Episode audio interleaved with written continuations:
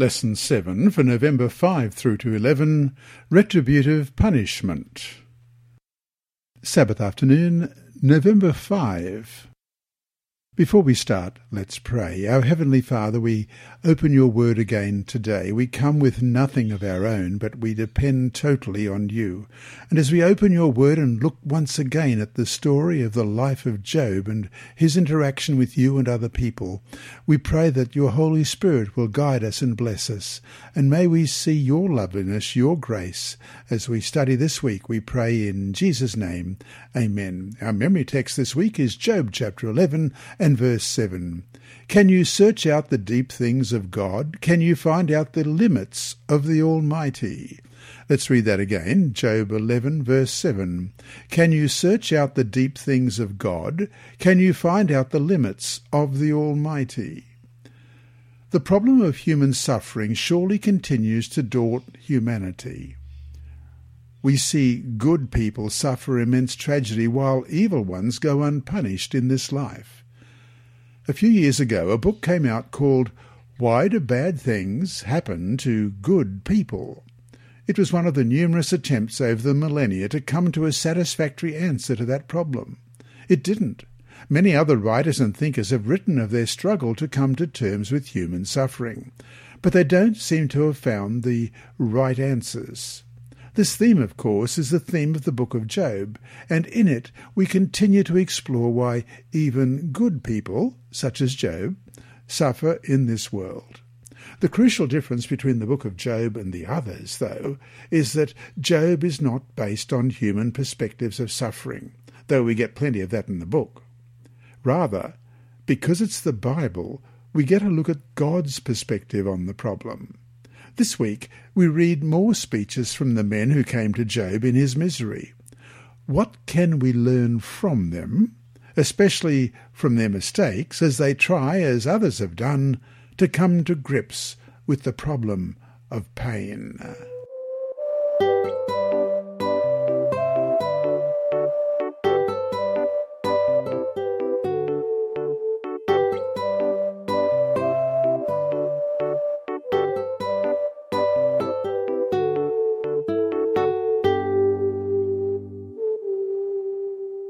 Sunday, November 6, more accusations.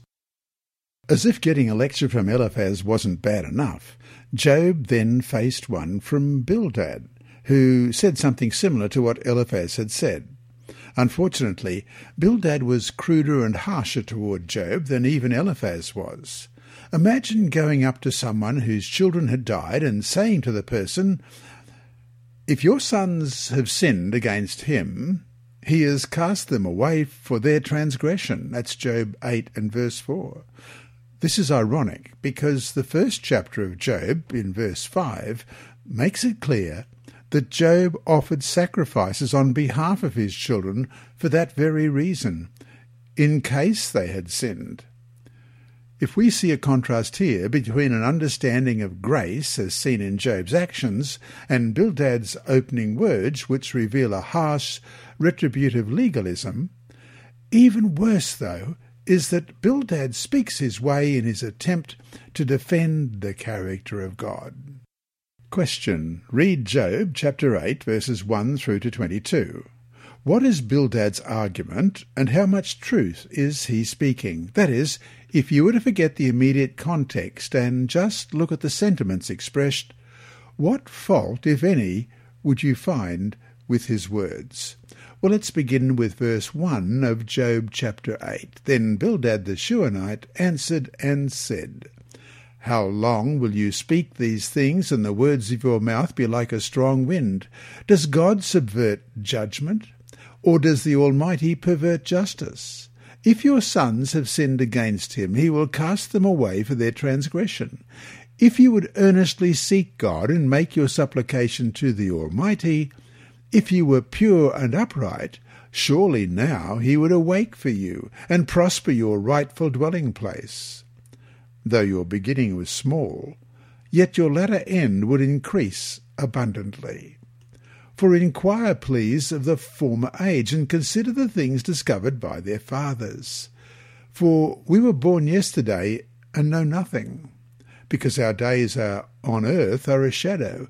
Will they not teach you and tell you and utter words from their heart? Can the papyrus grow up within a marsh? Can the reeds flourish without water? While it is yet green and no not cut down, it withers before any other plant. So are the paths of all who forget God, and the hope of the hypocrite shall perish, whose confidence shall be cut off, and whose trust is a spider's web. He leans on his house, but it does not stand. He holds it fast, but it does not endure. He grows green in the sun, and his branches spread out in his garden. His roots wrap around the rock heap, and look for a place in the stones, and he is destroyed from his place. Then it will deny him, saying, I have not seen you. Behold, this is the joy of his way, and out of the earth others will grow. Behold, God will not cast away the blameless, nor will he uphold the evildoers. He will yet fill your mouth with laughing, and your lips with rejoicing. Those who hate you will be clothed with shame, and the dwelling place of the wicked will come to nothing. Who can find fault with so much of what is saying here? For we were born yesterday and know nothing, because our days on earth are a shadow. Verse 8. That's powerful, true, and very biblical, as we read in James 4, verse 14. Whereas you do not know what will happen tomorrow. For what is your life? It is even a vapour that appears for a little time and then vanishes away. Or, what's wrong with his warning that the godless man who puts his hope in the earthly, worldly things is really trusting in something no firmer than, as it said in verse 14, a spider's web. That's about as biblical a thought as one could get. Perhaps the biggest problem is that Bildad is presenting just one aspect of God's character. It's an example of being in a ditch on one side of the road or the other. Neither place is where you really should be. Someone can, for instance, focus only on law and justice and obedience, while someone else can focus on grace and forgiveness and substitution. Either overemphasis usually leads to a distorted picture of God and of truth. We see a similar problem here. So to finish today, as humans, we should always strive for the right balance between law and grace in our theology and in our dealing with others. If, however, you were to err on one side or the other, and as humans we eventually do, which side would it be better to err on when dealing with the faults of others, and why?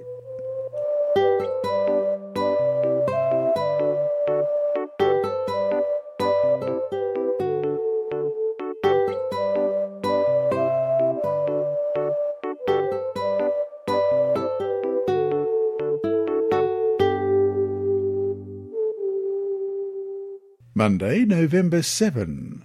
Less than your iniquity deserves. From Job chapter 11, verses 7 to 9, we read, Can you search out the deep things of God? Can you find out the limits of the Almighty? They are higher than heaven. What can you do? Deeper than Sheol. What can you know? Their measure is longer than the earth and broader than the sea. Let's also look at Isaiah chapter 40 verses 12 to 14. Who has measured the waters in the hollow of his hand, measured heaven with a span, and calculated the dust of the earth in a measure, weighed the mountains in scales and the hills in a balance? Who has directed the Spirit of the Lord, or as his counselor has taught him? With whom did you, he take counsel, and who instructed him, and taught him in the path of justice, and taught him knowledge, and showed him the way of understanding?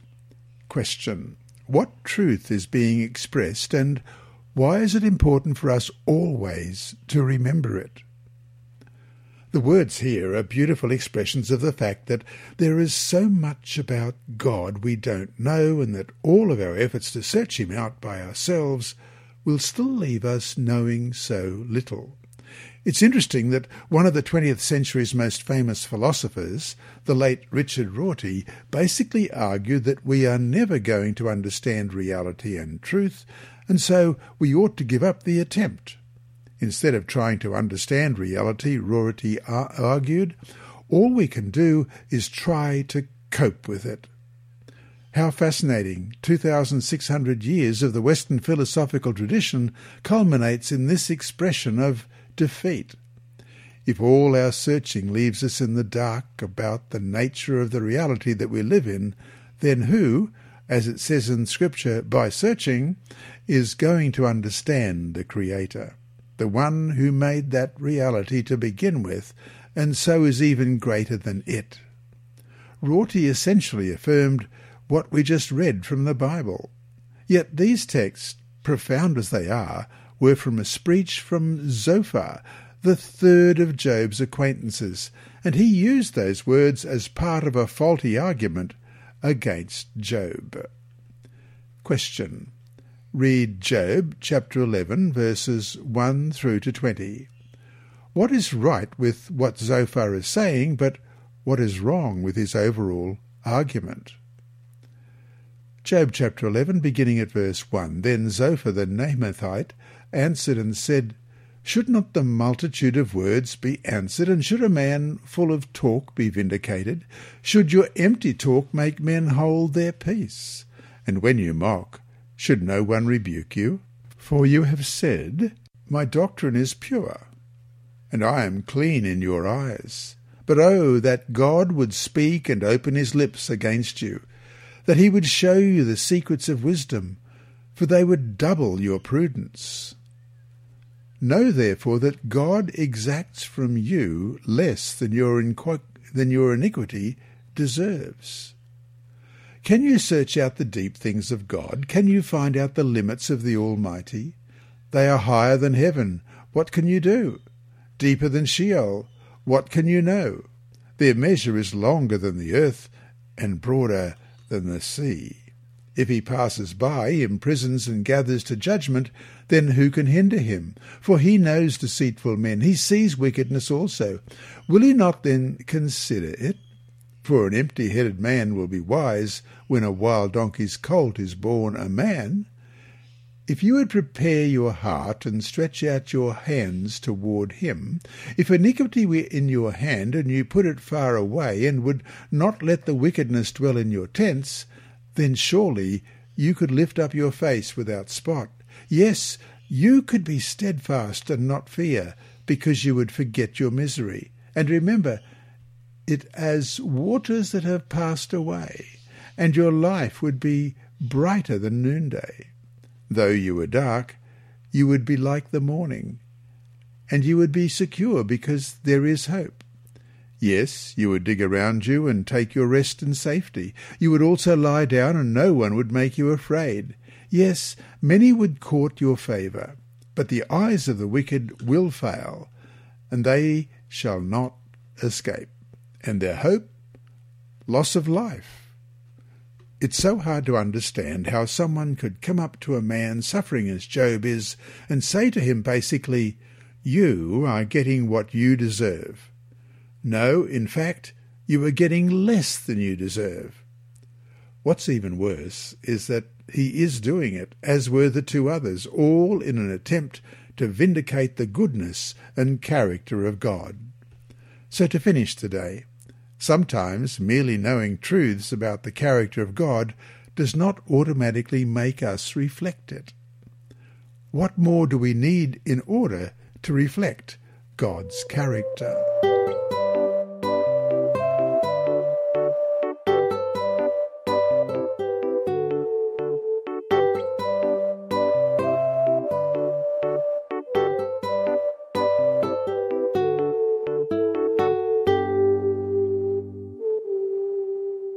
Tuesday, November 8, Divine Retribution. Job's three friends undoubtedly had some knowledge about God, and they were earnest in their efforts to defend him too. And, as we saw, as misguided as their words to Job were, especially given the context, these men were expressing some crucial truths. Central to their arguments was the idea that God is a God of justice, and that sin brings divine retributive punishment upon evil and special blessings upon goodness. Though we don't know the exact time that the men lived, we accept that Moses wrote the book of Job while he was in Midian, so they lived some time before the Exodus. Most likely, too, they lived after the flood. Question. Read Genesis chapter 6 verses 5 through to 8.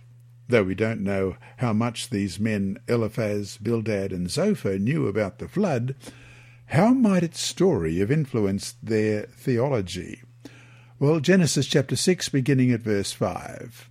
Then the Lord saw that the wickedness of man was great in the earth, and that every intent of the thoughts of his heart was only evil continually.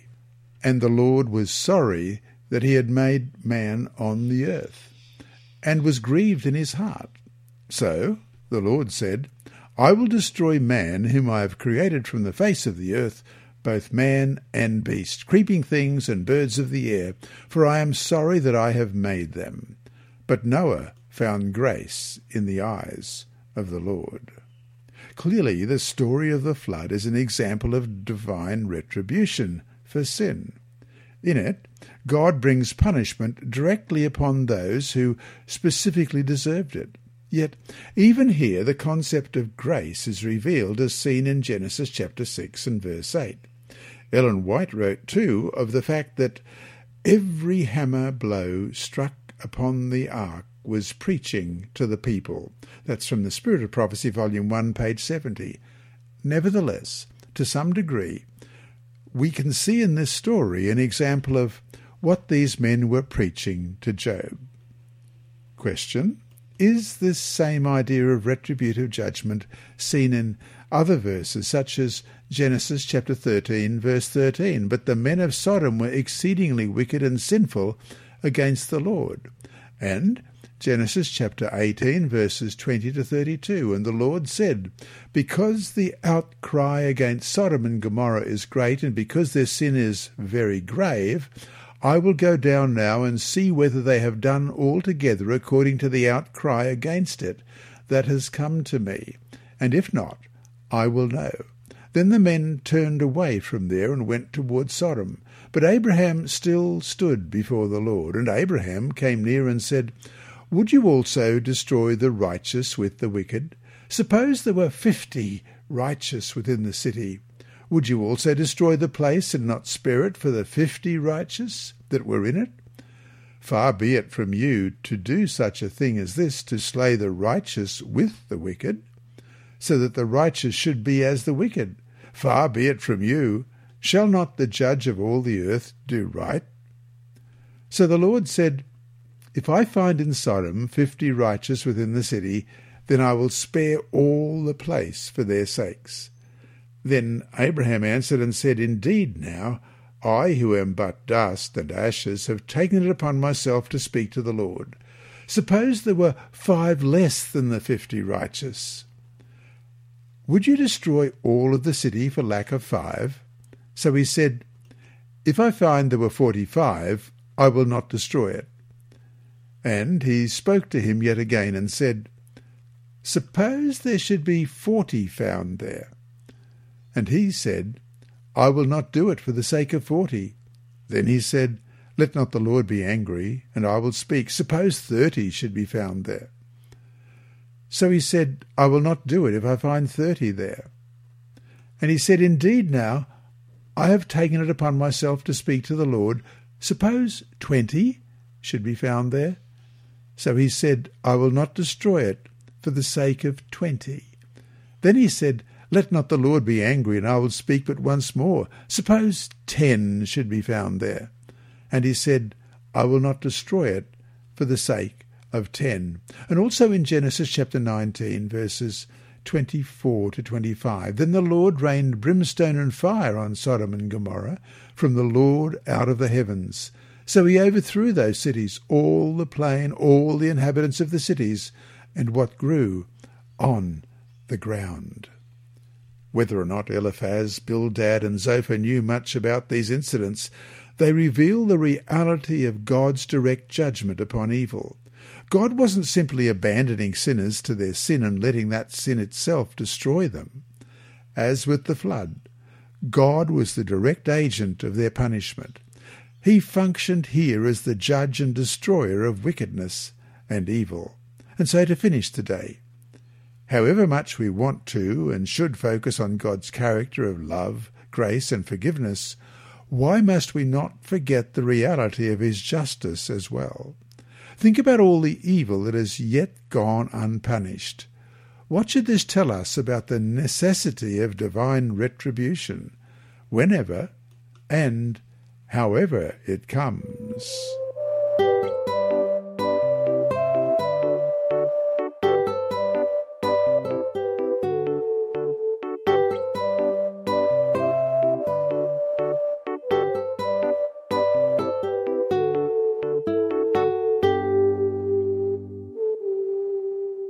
Wednesday, November 9. If the Lord creates a new thing.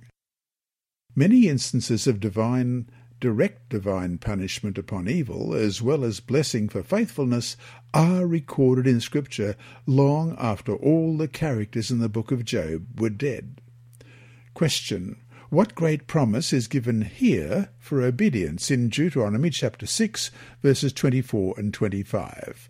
And the Lord commanded us to observe all these statutes, to fear the Lord our God for our good always, that he might preserve us alive, as it is this day. Then it will be righteousness for us, if we are careful to observe all these commandments before the Lord our God, as he has commanded us. The Old Testament is filled with the promise after promise of the blessings and prosperity that God would directly bring to his people were they to obey him. So we can see here examples of what these men had said to Job regarding God's blessing, the faithfulness of those who seek to obey him and his commandments, and to live a godly and upright life.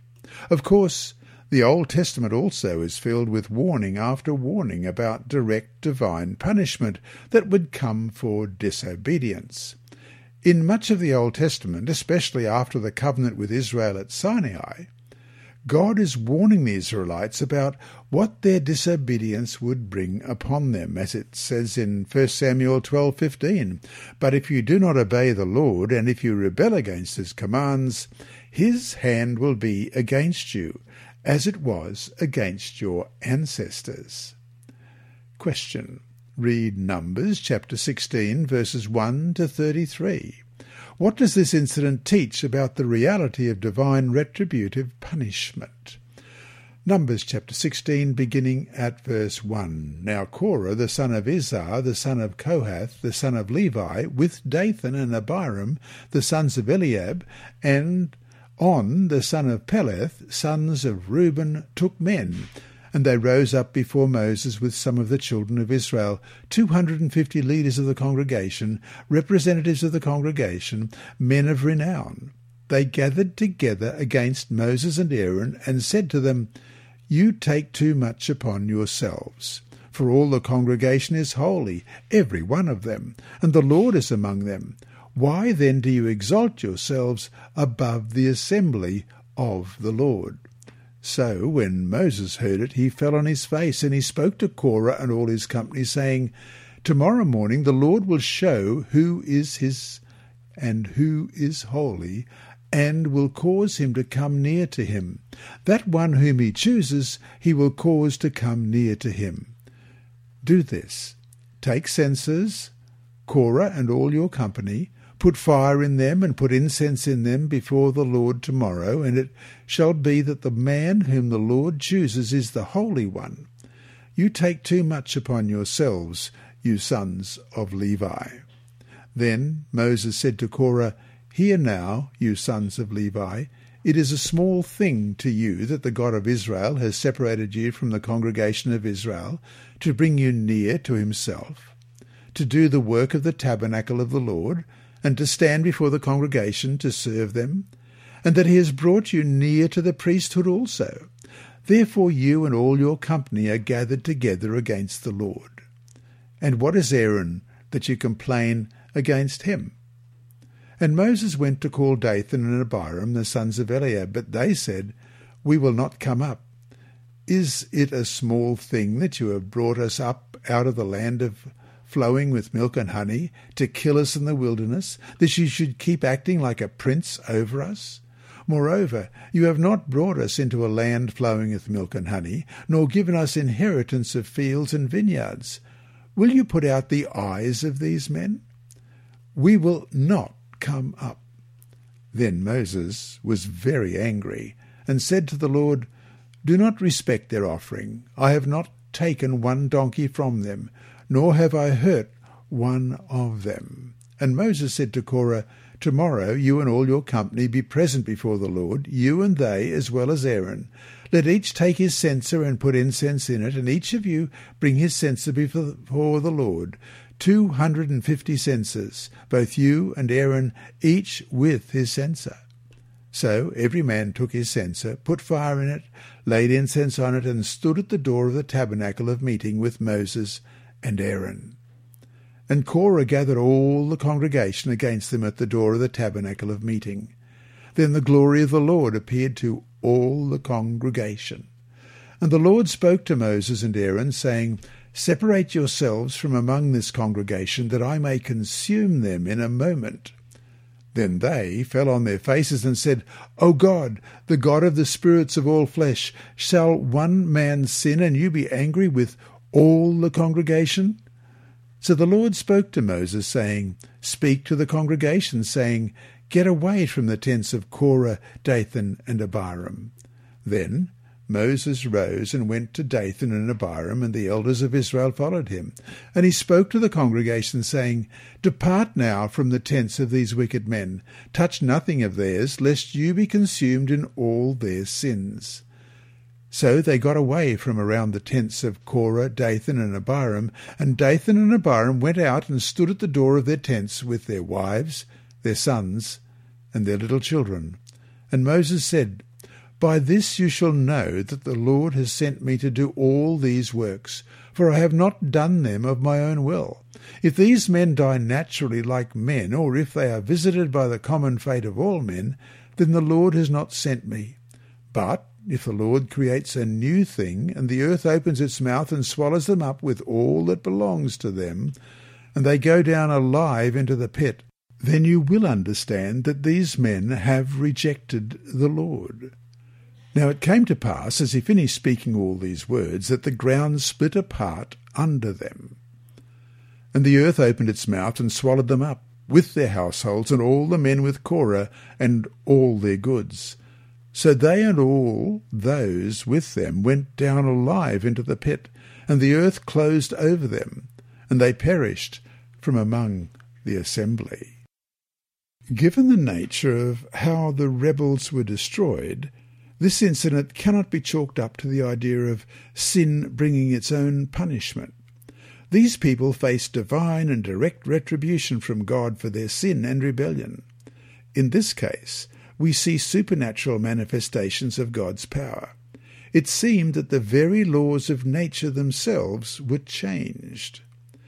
As it says in Numbers 16, verse 30, But if the Lord creates a new thing, and the earth opens its mouth and swallows them up with all that belongs to them, and they go down alive into the pit, then you will understand that these men have rejected the Lord.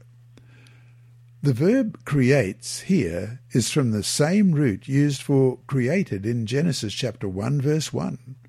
The Lord wanted everyone to know that it was he himself who immediately and directly brought this punishment upon the rebels.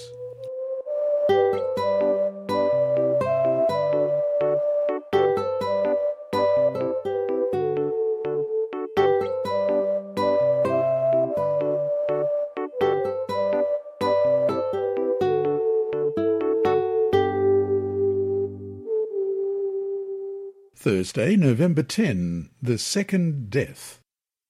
Certainly the greatest and most powerful manifestation of retributive judgment will be at the end of time with the destruction of the wicked, called in the Bible, in Revelation 20 verse 14, the second death.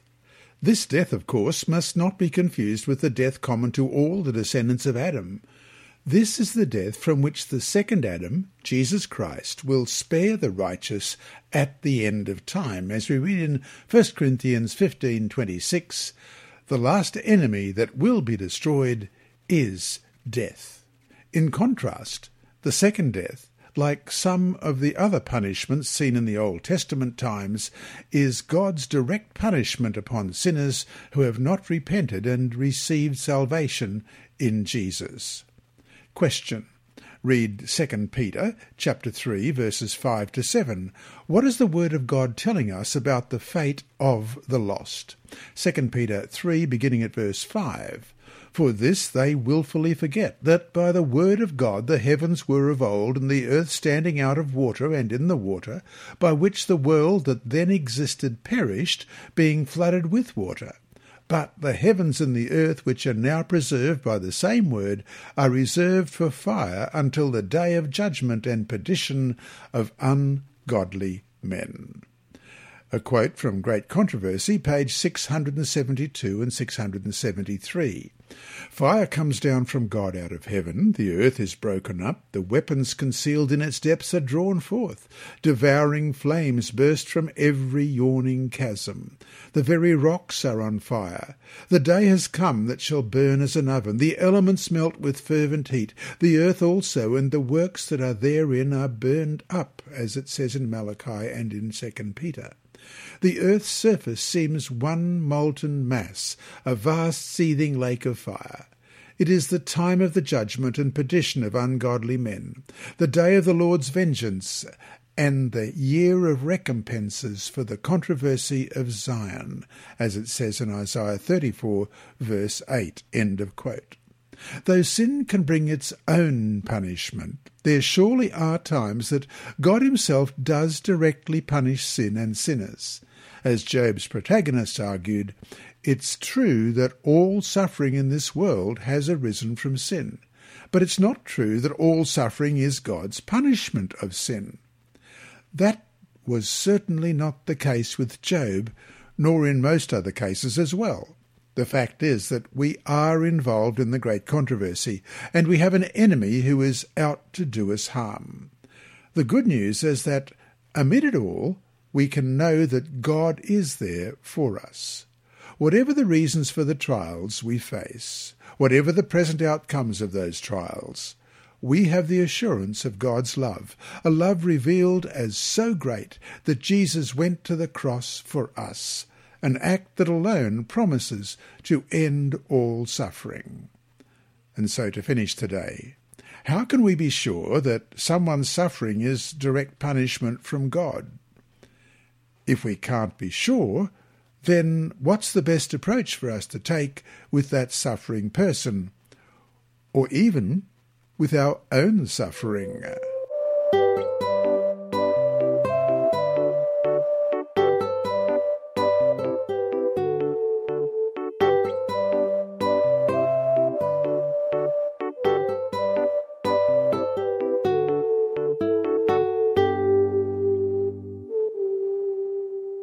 Friday, November 11. As said earlier in this quarter, it's important to try to put ourselves in the place of the characters in the story, because doing so can help us to understand their motives and actions. They didn't see the battle going on behind the scenes as we do. If we put ourselves in their shoes, it shouldn't be that hard for us to see the mistake that Eliphaz, Bildad, and Zophar made in regard to Job's suffering. They were making a judgment that they were really not qualified to make. As Ellen White writes in the Seventh Adventist Bible Commentary, Volume 3, page 1140, it is very natural for human beings to think that great calamities are a sure index of great crimes and enormous sins, but men often make a mistake in thus measuring character. We are not living in the time of retributive judgment. Good and evil are mingled, and calamities come upon all. Sometimes men do pass the boundary line between God's protecting care, and then Satan exercises his power over them or upon them, and God does not interpose. Job was sorely afflicted, and his friends sought to make him acknowledge that his suffering was the result of sin, and cause him to feel under condemnation. They represented his case as that of a great sinner, but the Lord rebuked them for their judgment of his faithful servant. End of quote. We need to be careful how we deal with the whole question of suffering. Sure, in some cases it seems easy to understand. Someone smokes cigarettes and gets lung cancer. How much simpler could it be? That's fine, but what about those who smoke all their lives and never get it? Is God punishing the one but not the other? In the end, like Eliphaz, Bildad, and Zophar, we don't always know why suffering comes as it does. In one sense, it almost doesn't matter if we know or not. What matters is what we do in response to the suffering that we see. Here's where these three men were totally wrong. And that brings us to our discussion questions for this week. There are two. One, what does the reality of retributive punishment teach us about how we can trust in the ultimate justice of God, even despite how things seem now? Two, these three men really didn't understand all that was happening to Job in his suffering. In a sense, isn't that the case with us all? We don't fully understand the reasons for human suffering, how then should this realization help us to be more compassionate with those who are suffering? As stated above, how important is it that we even know the immediate causes?